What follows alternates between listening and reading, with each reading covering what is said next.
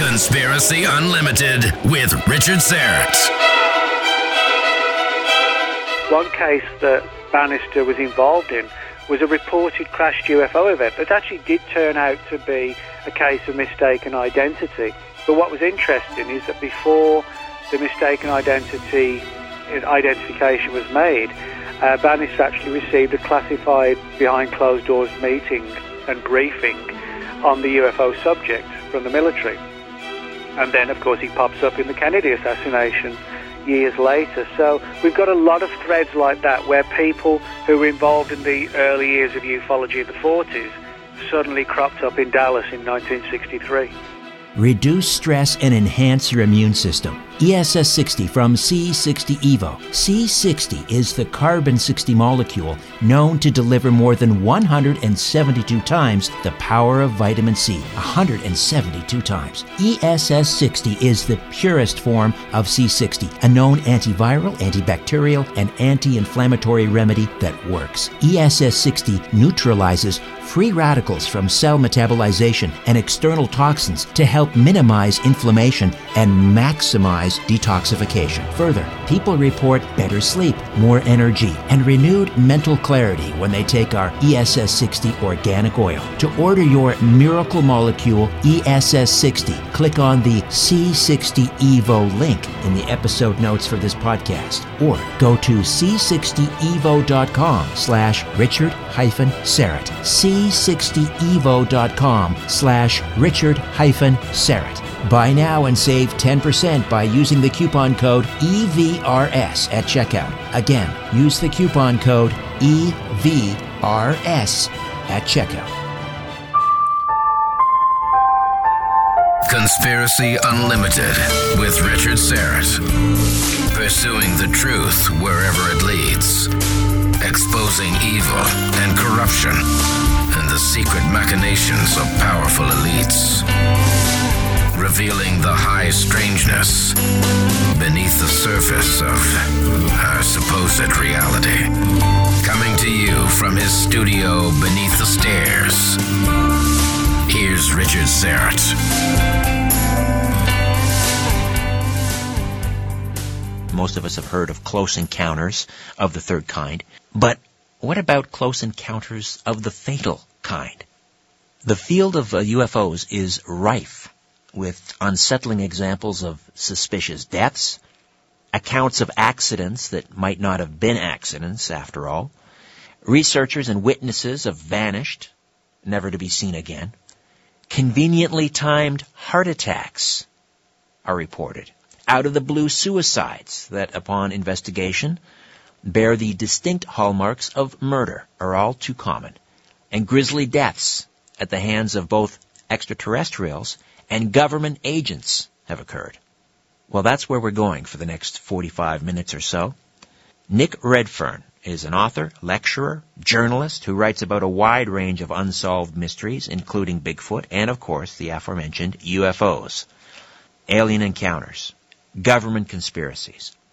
His previous books include For Nobody's Eyes Only, Monster Files, The World's Weirdest Places, The Pyramids and the Pentagon, Keep Out, The Real Men in Black, The NASA Conspiracies, Contactees, and Memoirs of a Monster Hunter.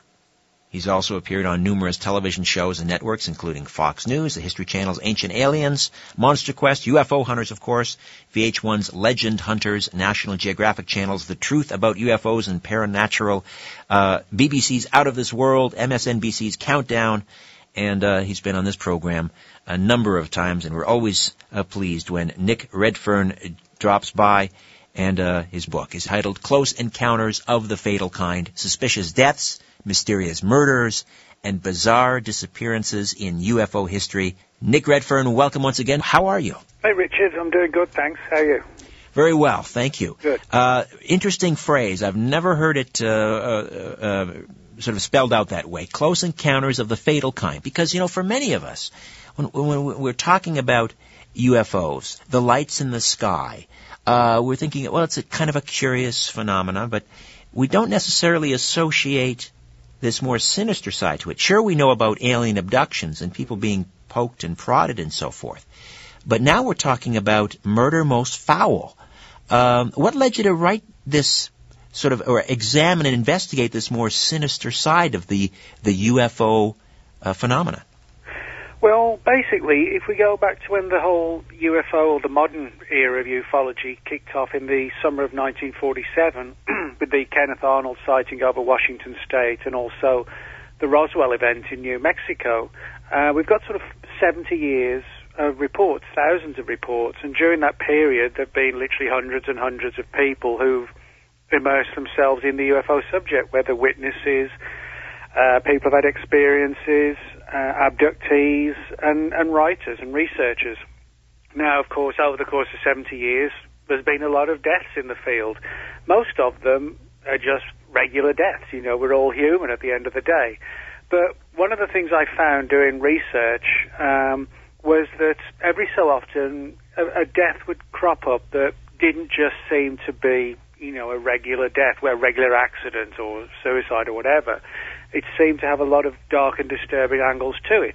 And so I spent about 18 months digging deeply into all the various deaths that had occurred in ufology over the years, um, siphoning out the sort of the, the, the straightforward, the innocent, and so forth from the other cases. And so that's that's basically what I've done is to put together a sort of compendium of from 40 from the 40s right through to the present day of deaths within ufology that, upon investigation, don't just seem to be, you know, a case of, of a regular death, that there seems to be something more to it. And interestingly, it seems to be the case that when somebody's getting a little bit too close to the truth, that those are the cases where it seems that these coincidental deaths, if you like, seem to occur. Now, are we talking about sort of a, a Kennedy death list where we're talking about uh, uh, witnesses that got that may have gotten too close to the truth have been taken out by men in black? But are or and are you are, are you also including uh, possible deaths at the hands of ETs? Well, yeah, it's actually a bit of both. I mean, you, the analogy with the Kennedy assassination is an interesting one because there are a, quite a few cases I talk about in the book where it's not just one death. Um, like the Kennedy assassination, in some of these events, it's four or five deaths. In one particular chapter I include in the book, there's no less than 34 deaths linked with one particular UFO related issue. So, in that sense, um, you know, we have um, hand, uh, deaths at the hands of, of humans. Now, on the other hand, we have certain cases where there's a distinct possibility that the deaths were at the hands of the intelligences behind the UFO phenomenon. Uh, we're talking here sort of pilot uh, deaths and pilot disappearances as well, where we don't even have the body. We just just don't know what happened to it, and we're forced to speculate that they were either killed, kidnapped, or just vanished into oblivion. We just don't really know. Well, let's let's dial it back to uh, to Roswell, uh, mm-hmm. in July 1947, and um, a number of suspicious deaths, obviously, that surround uh, the Roswell UFO crash. Let's mm. let's detail some yeah. of those. Well, I guess when people think of dead bodies and Roswell, they think of the reported dead aliens. you know, you don't necessarily think of dead humans in connection with Roswell but there are actually a number of very weird deaths associated with Roswell that go right back to the days of the incidents and extend as late as 1989. Now, the rancher who found the wreckage at the time, uh, Mac Brazel, on the Foster Ranch in Lincoln County, New Mexico, um, there are indications that he may have seen other things and not just this weird, strange foil that was strewn all over the ranch there are a lot of rooms that he may have seen bodies or decomposing body parts and was and was threatened not to talk about this. There's also been a story that his son, uh, Vern Brazel, um, also uh, was witness to some of these body parts and was traumatized by it. Now, that of course is a sort of rumor and speculation, but what is kind of intriguing but also tragic is that uh, he was only a young child at the time, but when he became old enough, um, he left New Mexico totally behind and travelled out to California and, and basically blew his brains out, killed himself. And there have been a couple of people like that who didn't cope very well with the aftermath of the incident. Um, Jesse Marcel, uh, Major Jesse Marcel, who recovered um, part of the strange wreckage from the ranch, his son, the late Jesse Marcel Jr., um, spoke about how his father, after the incident, descended into full-blown alcoholism. Uh, fortunately, pulled himself out of it, but the trauma of that affected him. And another one, a very weird death, occurred in 1989. A woman named Miriam Bush. Now, Miriam Bush was the executive secretary at the Roswell Military Base Hospital in the summer of 1947. And when the incident occurred, she actually confided in her family at the time. They've since gone public, but she confided in her family that she'd seen these strange little bodies brought into the hospital for at least examination, if not a full blown autopsy. And over the years, she also became full blown alcoholic, and the family said that she lived basically in fear of what she'd seen. And then in 1989, something very strange happened. She started to think that someone was watching her or following her and she became very fearful for her life. And um, in her last couple of days, she actually checked into a hotel room using her uh, sister's name and was found dead in the room with a plastic bag over her head. Uh, essentially looked like she'd been uh, sort of strangled. But um, it was put down to suicide, but there were indications that it wasn't. That's just one case, Roswell. The story that Glenn Dennis told, Nick, uh, Glenn, of course, was the young mortician working at uh, Ballard Funeral Homes uh, in Roswell at the time, and of course receives a call from the uh, Roswell Army uh, Airfield uh, asking for whether he has child-sized coffins that mm-hmm. should be delivered to the base, and he eventually goes out to the base. he told the, he tells the story or told the story of, of, of meeting a nurse out there who talked to him about witnessing an autopsy uh, on these uh, aliens and described this horrific smell, uh, and then warned Glenn that he better get the hell out of there. Um, that woman supposedly disappeared. Did you ever track down what happened to her and who she was? Mm, well, one of the best indications is she was the woman I mentioned before the break. Oh, that was Miriam Bush. Bush. That was well, Miriam Bush. That's one of the speculations ah. because the problem is that um, Glenn Dennis admitted that he never revealed the real name of the nurse. He said that he wanted for her own privacy to, to keep it secret. Now, what's interesting is that Miriam Bush wasn't a nurse at the hospital, but she was the hospital um, executive secretary. Um, so she did work at the hospital, and, and, the important thing is she told her family in 47 that she'd seen these weird bodies. So the, the chances are it probably was um, Glenn Dennis's nurse. Uh, but w- what's even more intriguing is that in 1980, it was in 1989 that Glenn Dennis went public with his story about the nurse, and it was only a couple of months later that Miriam Bush started talking about how she felt she was being watched and followed, and then she was found dead. So this has sort of given rise to the theory that whoever was keeping the secret of Roswell may have realized that Glenn Dennis had essentially gone public with her story, if not her name, and if somebody tracked her down, then the whole thing could come tumbling out. But of course, that didn't happen because her death intervened just like two months before Glenn Dennis told his story. There were also rumors uh, that after the uh, UFO UFO crashes, because mm-hmm. there was more than one, of course, uh, in Corona, New Mexico, near Roswell, that there was very quickly uh, Secret Service agents on the ground threatening people uh, and that the sheriff at the time, George Wilcox, was given instructions to threaten people uh, not to talk publicly about it. Uh, and further, uh, that people were warned if they did speak publicly, they and their entire families would be killed and essentially, you know, buried out someplace in the vast desert, never to be found. Do we know? I mean, you, are sort of uh, you're, you're, taking this uh, story into the future and talking about people that have died subsequently.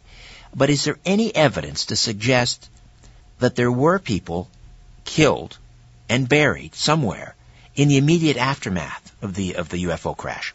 No, I've, I've not come across anything along those lines at all. No. But we know that that that that, that Wilcox uh, refused to run for re-election because I guess he felt so horrible about having to threaten people. Mm. Is that yeah, is that mean, true? Well, one of the people who we who is still alive and who has gone on the record as stating that her and her family were threatened with their lives um, is Frankie Rowe.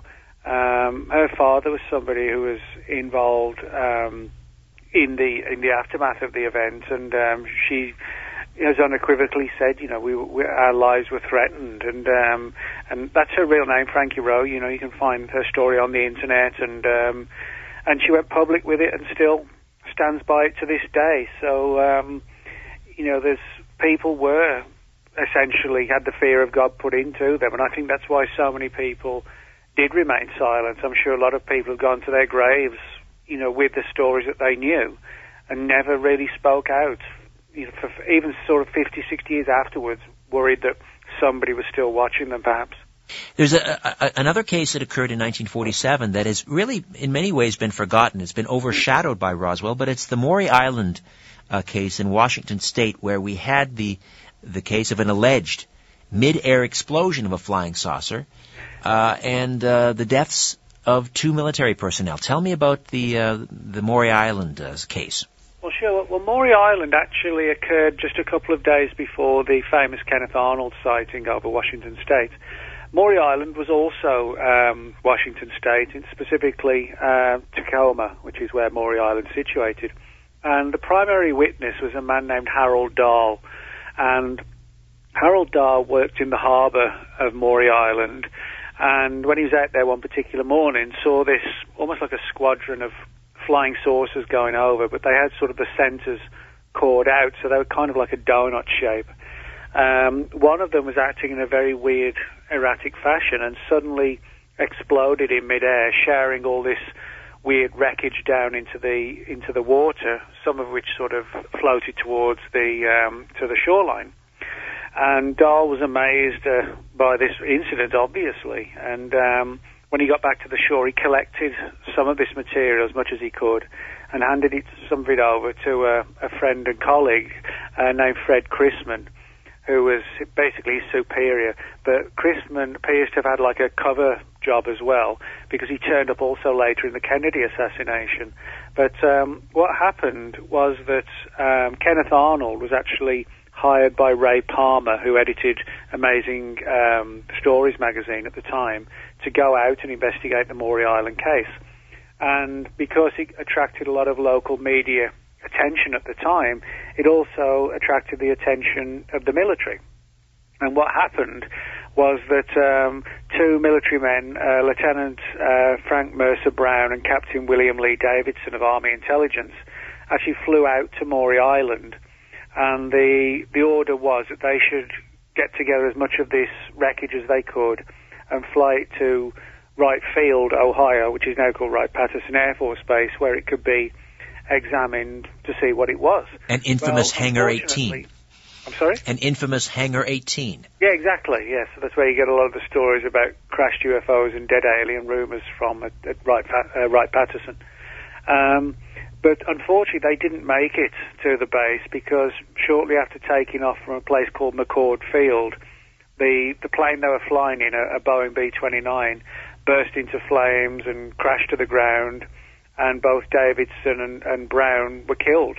And interestingly, but also suspiciously, when the cleanup crew got there, they found that this curious uh, wreckage that they were bringing with them was just gone, suggesting that maybe somebody else had got there before the official cleanup crew and had removed whatever this material was for, you know, who knows what purposes. But um, that was only the start of the deaths. Um, two local media men who were reporting on the story quite actively, Ted Morello and uh, the other one, um, Paul Lantz. Paul Lantz. Yeah. And they both died under odd circumstances to the point where nobody, even doing the autopsy, was really sure what it was that had killed them. It was just a very strange situation.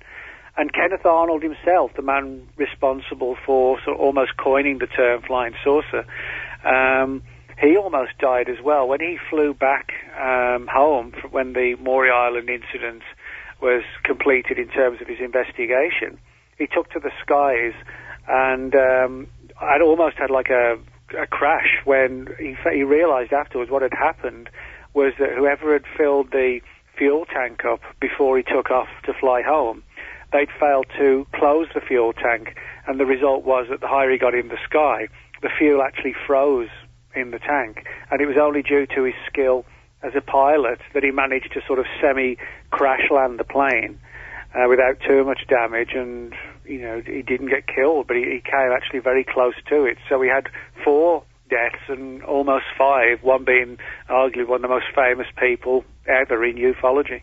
It's interesting. Why, why doesn't the Maury Island case get more attention? Well, why doesn't it? Why yeah, why doesn't it? Well, that's actually a good question. I mean, it has actually been the subject of a very good full-length book by Kenn Thomas called Maury Island UFO.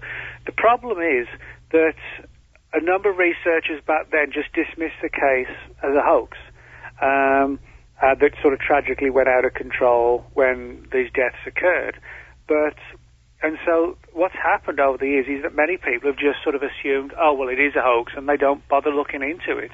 But when we do dig into it and we find, you know, these military deaths, we find Fred Crisman, the man who actually was given the wreckage by Harold Dahl, popping up in the Kennedy assassination to the point where none other than Jim Garrison actually thought that Crisman was one of the gunmen involved in, in the shooting. Um, so you have a lot of weird threads like that. Um, there's an FBI file on the event which runs to about 40 or 50 pages, which has been declassified through the terms of the Freedom of Information Act. So we have government files which actually contain photographs of some of the wreckage as well. So in that sense, it's it's an assumption on the part of many that there's nothing to it, and that's why it's been overlooked, I think. But the more you look into it, you find all these very strange, weird and stra- uh, weird strands to it that you know, suggest we should look into it further. Well, there, there are, I'm guessing, many points of convergence between uh, this UFO death list and the Kennedy death list. And oh, yeah. A, a little bit later, I, w- I want to ask you about Marilyn Monroe, but let me sort of continue on in, in more or less of a, a chronological uh, order here, and we just we discussed two very high-profile cases from 1947. But, but let's uh, let's move ahead to 1948 and the death of a National Guard captain, uh, and and whether or not actual ETs aliens may have been responsible for Captain Thomas Mantell's death. Yeah, well, this is a very uh, sort of famous but also infamous case because it might represent the first um, example of a pilot being killed as a result of trying to intercept a UFO. And it occurred in early January 1948 involving a pilot, Captain Thomas Mantell, who was based at a place called Godman Army Airfield. Now, the the official story, well, there are actually two official stories.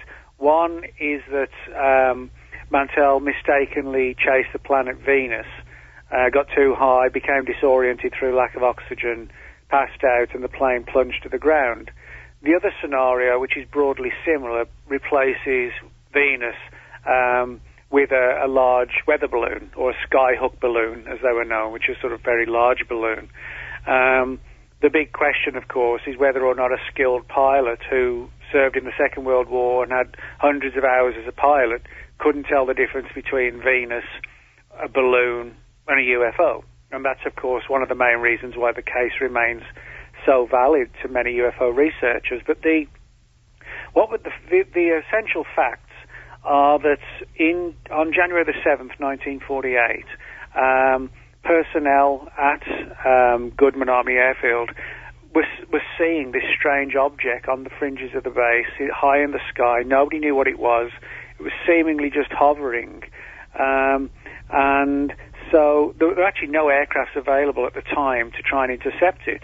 But as fate would have it, Mantell and three other aircraft pilots were flying back to the base.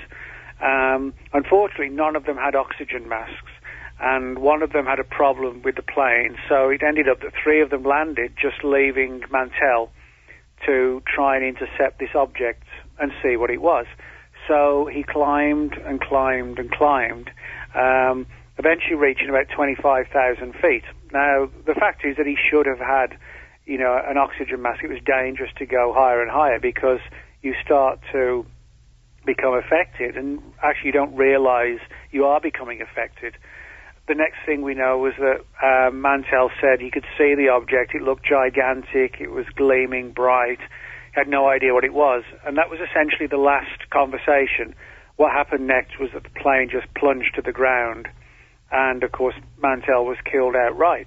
What's interesting, though, is that the aircraft, oddly, wasn't that badly damaged.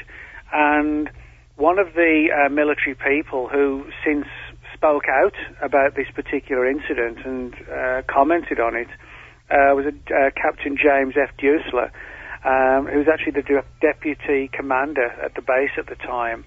And he said that uh, the odd thing was that Mantell's body was barely damaged. In fact, he didn't have a, a scrap on the exterior of his body at all, which is something that's very rarely happens in you know major traumatic plane crashes. It's not like the movies where you know they just drag the bodies out and put them in a bag. I mean, a, da- a really bad plane crash, the bodies are just pulverized.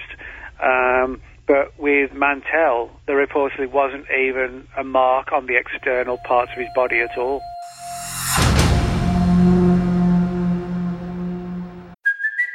It's Kaley Cuoco for Priceline. Ready to go to your happy place for a happy price? Well, why didn't you say so? Just download the Priceline app right now and save up to 60% on hotels. So, whether it's Cousin Kevin's Kazoo concert in Kansas City, go Kevin, or Becky's Bachelorette Bash in Bermuda, you never have to miss a trip ever again. So, download the Priceline app today. Your savings are waiting. Go to your happy place for a happy price. Go to your happy price, Priceline.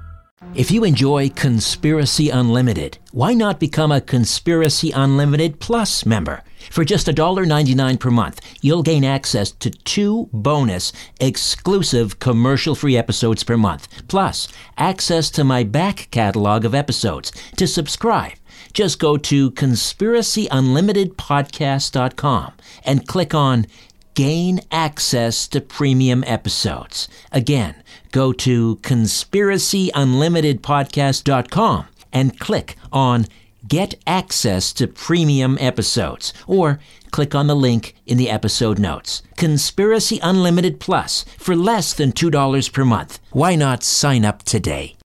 As you're staring up at the night sky, ever wonder who's staring back?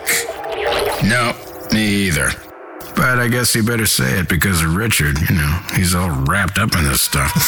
Conspiracy Unlimited with Richard Syrett. Nick Redfern is with us. He is a, a terrific researcher of strange phenomena, but he is also one of the most prolific writers I know of. And uh, he's with us with a brand new book entitled Close Encounters of the Fatal Kind. And uh, I wanted to talk to you about the death of U.S. Secretary of Defense James Forrestal, who was uh, the United States, I believe, the first U.S. Secretary of Defense. And uh, he died under rather strange circumstances in 1949. Is there a UFO connection? Well, yeah, th- this is, I guess, one of the most disturbing stories of all, uh, Richard. You're quite right that um, James Forrestal was the very first Secretary of Defense. He was given that position in 1947. And 1947, interesting year, the year in which the CIA was created, the National Security Act was passed, Roswell, Kenneth Arnold, and the first Secretary of Defense. Now, there have been long-standing stories within ufology that when Forrestal was given this position, that you know he was briefed on the entire angle of UFOs and what the official world knew about it at that time, which of course wasn't a great deal because the subject had really just begun in the summer of 47. But certainly, you know, he may well have been briefed on recoveries of crashed UFOs, bodies, and so forth. Now, what's interesting is that there's absolutely no doubt that um, Forrestal was a man who had his sort of emotional demons, so to speak. He didn't handle stress well.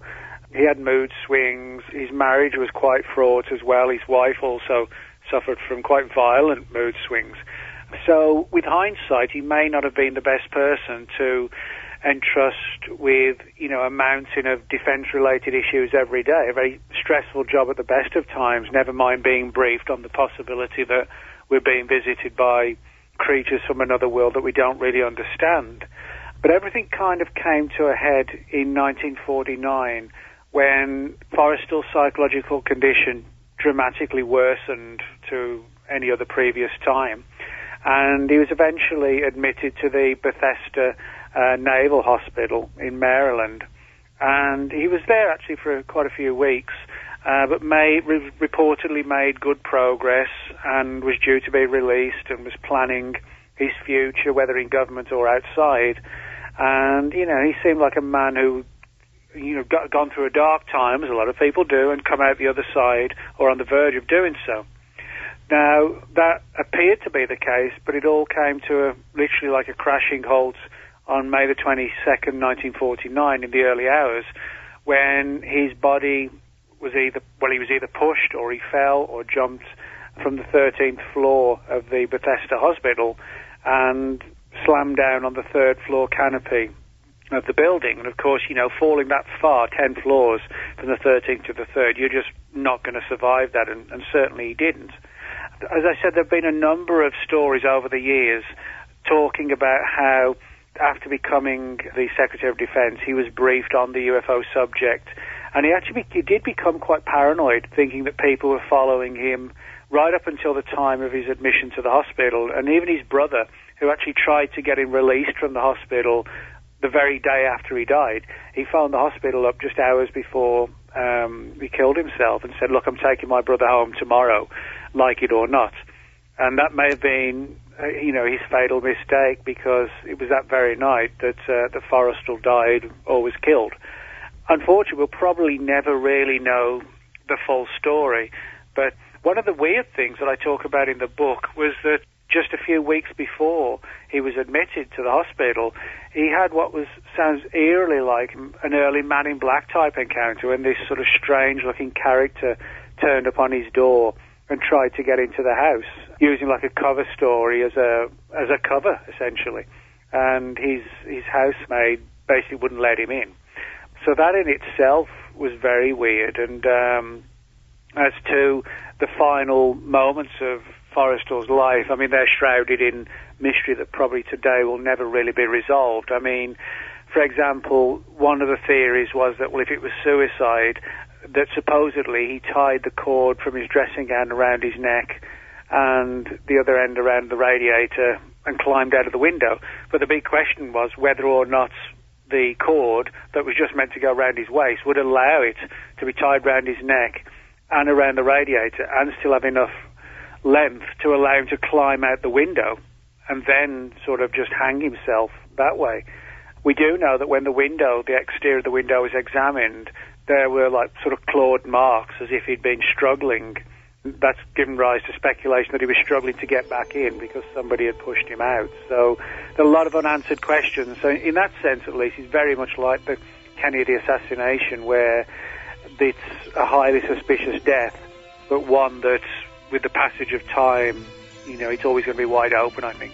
A couple of memos. One sent allegedly to the CIA director from Jack Kennedy, uh, dated November 12, 1963, in which he asks for access to UFO files.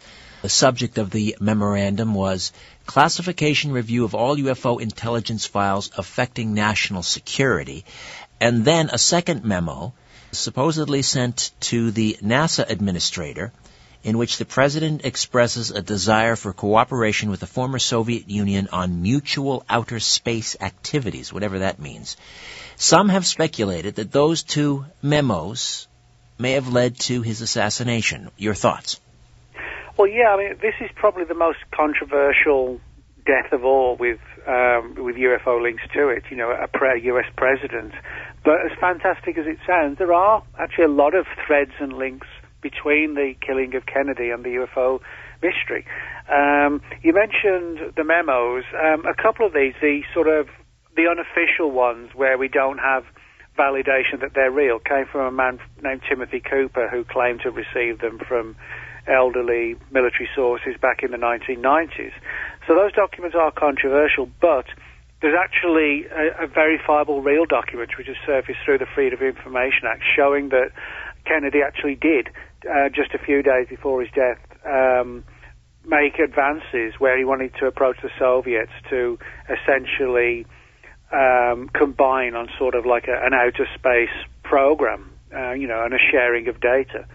Um, and just the day before he was killed, um, Kennedy actually unveiled six new buildings at Brooks Air Force Base in Texas which were dedicated um, to furthering our understanding of space medicine. You know, how would the human body react to low gravity or no gravity, and so on.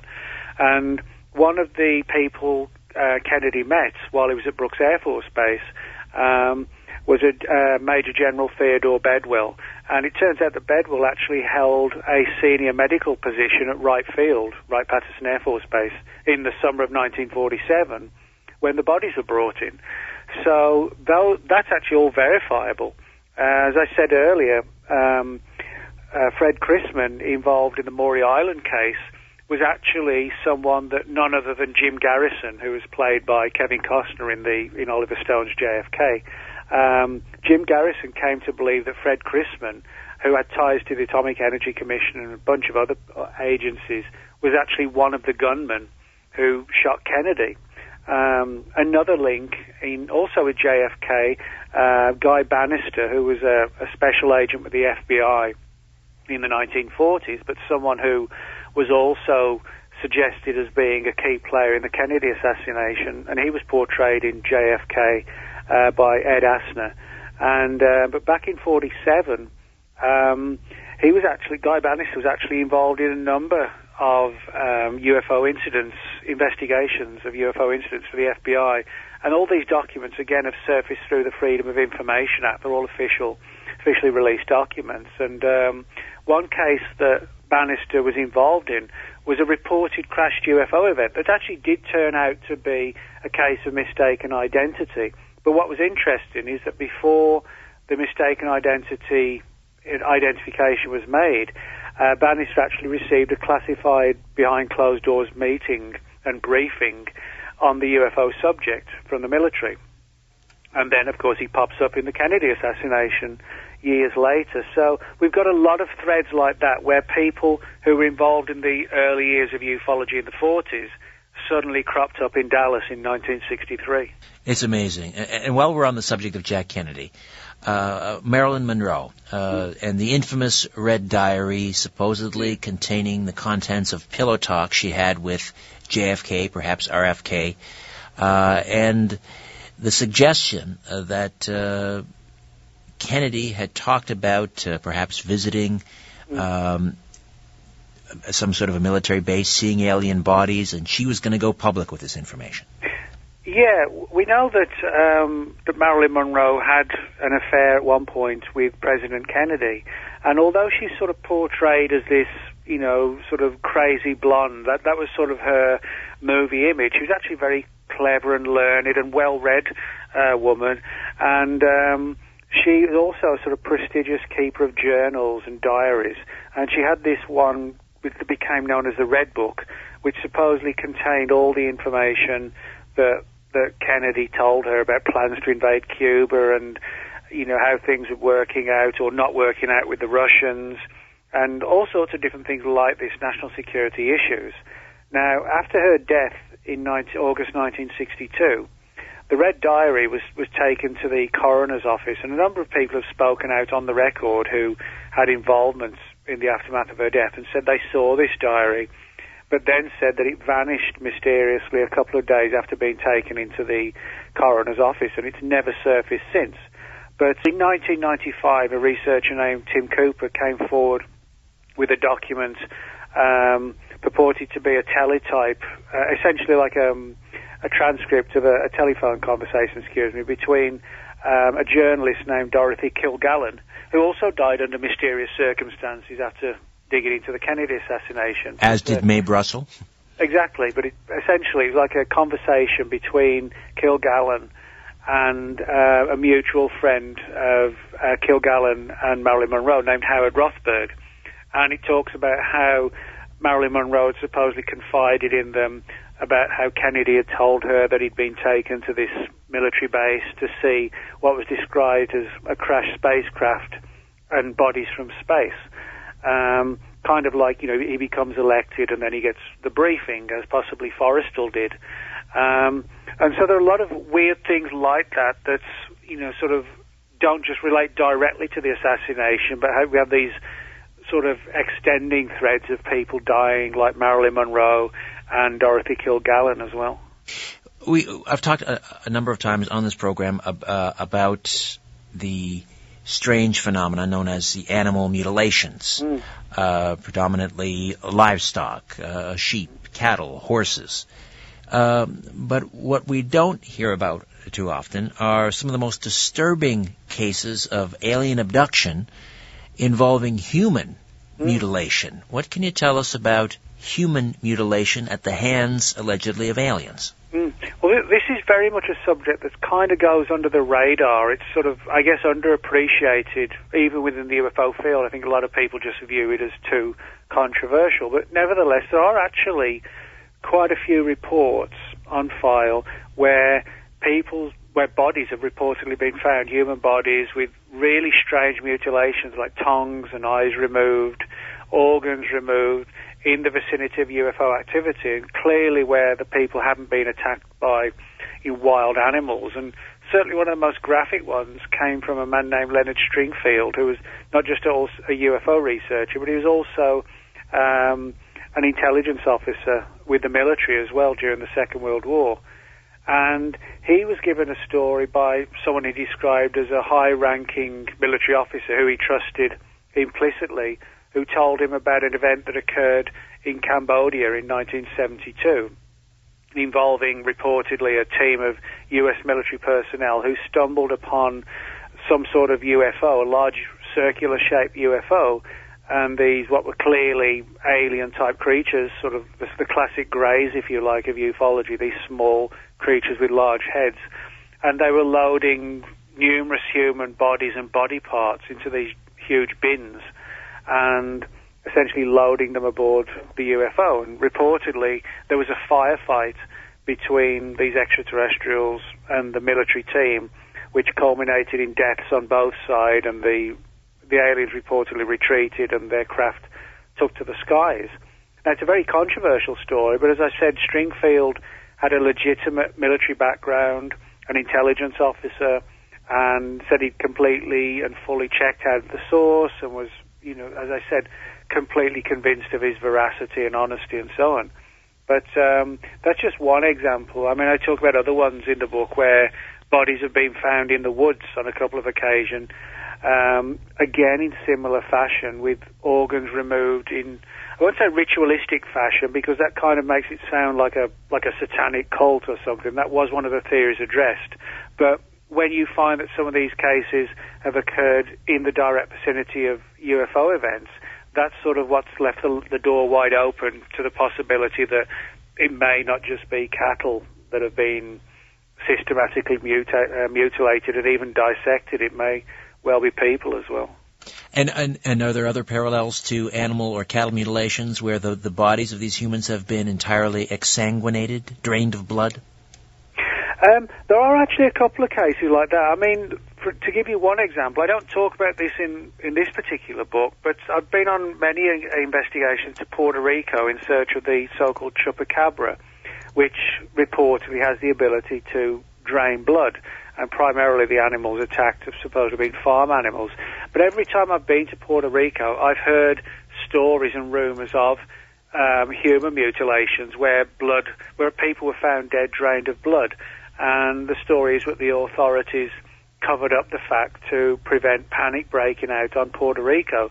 Now, certainly, everybody I spoke to who knew of these stories admitted that, you know, these were sort of the, you know, the more extreme and controversial end, and they were likely the the cases that would be hidden more than anything else, and that seems to be the case. I've I've uncovered a lot of witness reports and testimony, but I haven't come across an actual provable case of a body found dead and drained of blood in Puerto Rico. But I, I have uncovered, I would say, 12 to 15 stories, all from totally independent people who knew something about these events, which adds, you know, does add to credibility because they're not obviously all telling the same story where they've kind of got together. You know, they're clearly talking about different events and from their own perspectives. Uh, uh, finally, um, Nick, and we just have a, about a minute and a half here. I wanted to ask you about a recent spate of, of deaths in the UFO research community. I'm talking about people like Philip Coppens, who died of a very rare form of cancer, uh, angiosarcoma, which is cancer of the heart. Uh, then we had uh, Lloyd Pye, of course, uh, the researcher on the the Star Child skull, uh, dying of uh, B cell carcinoma. Um, Stanley Fulham, pancreatic cancer. Uh, Dr. Karla Turner, breast cancer. Sherry uh, Adamiak, breast cancer. James Allen Higgins, liver bile duct cancer. Uh, what are your thoughts?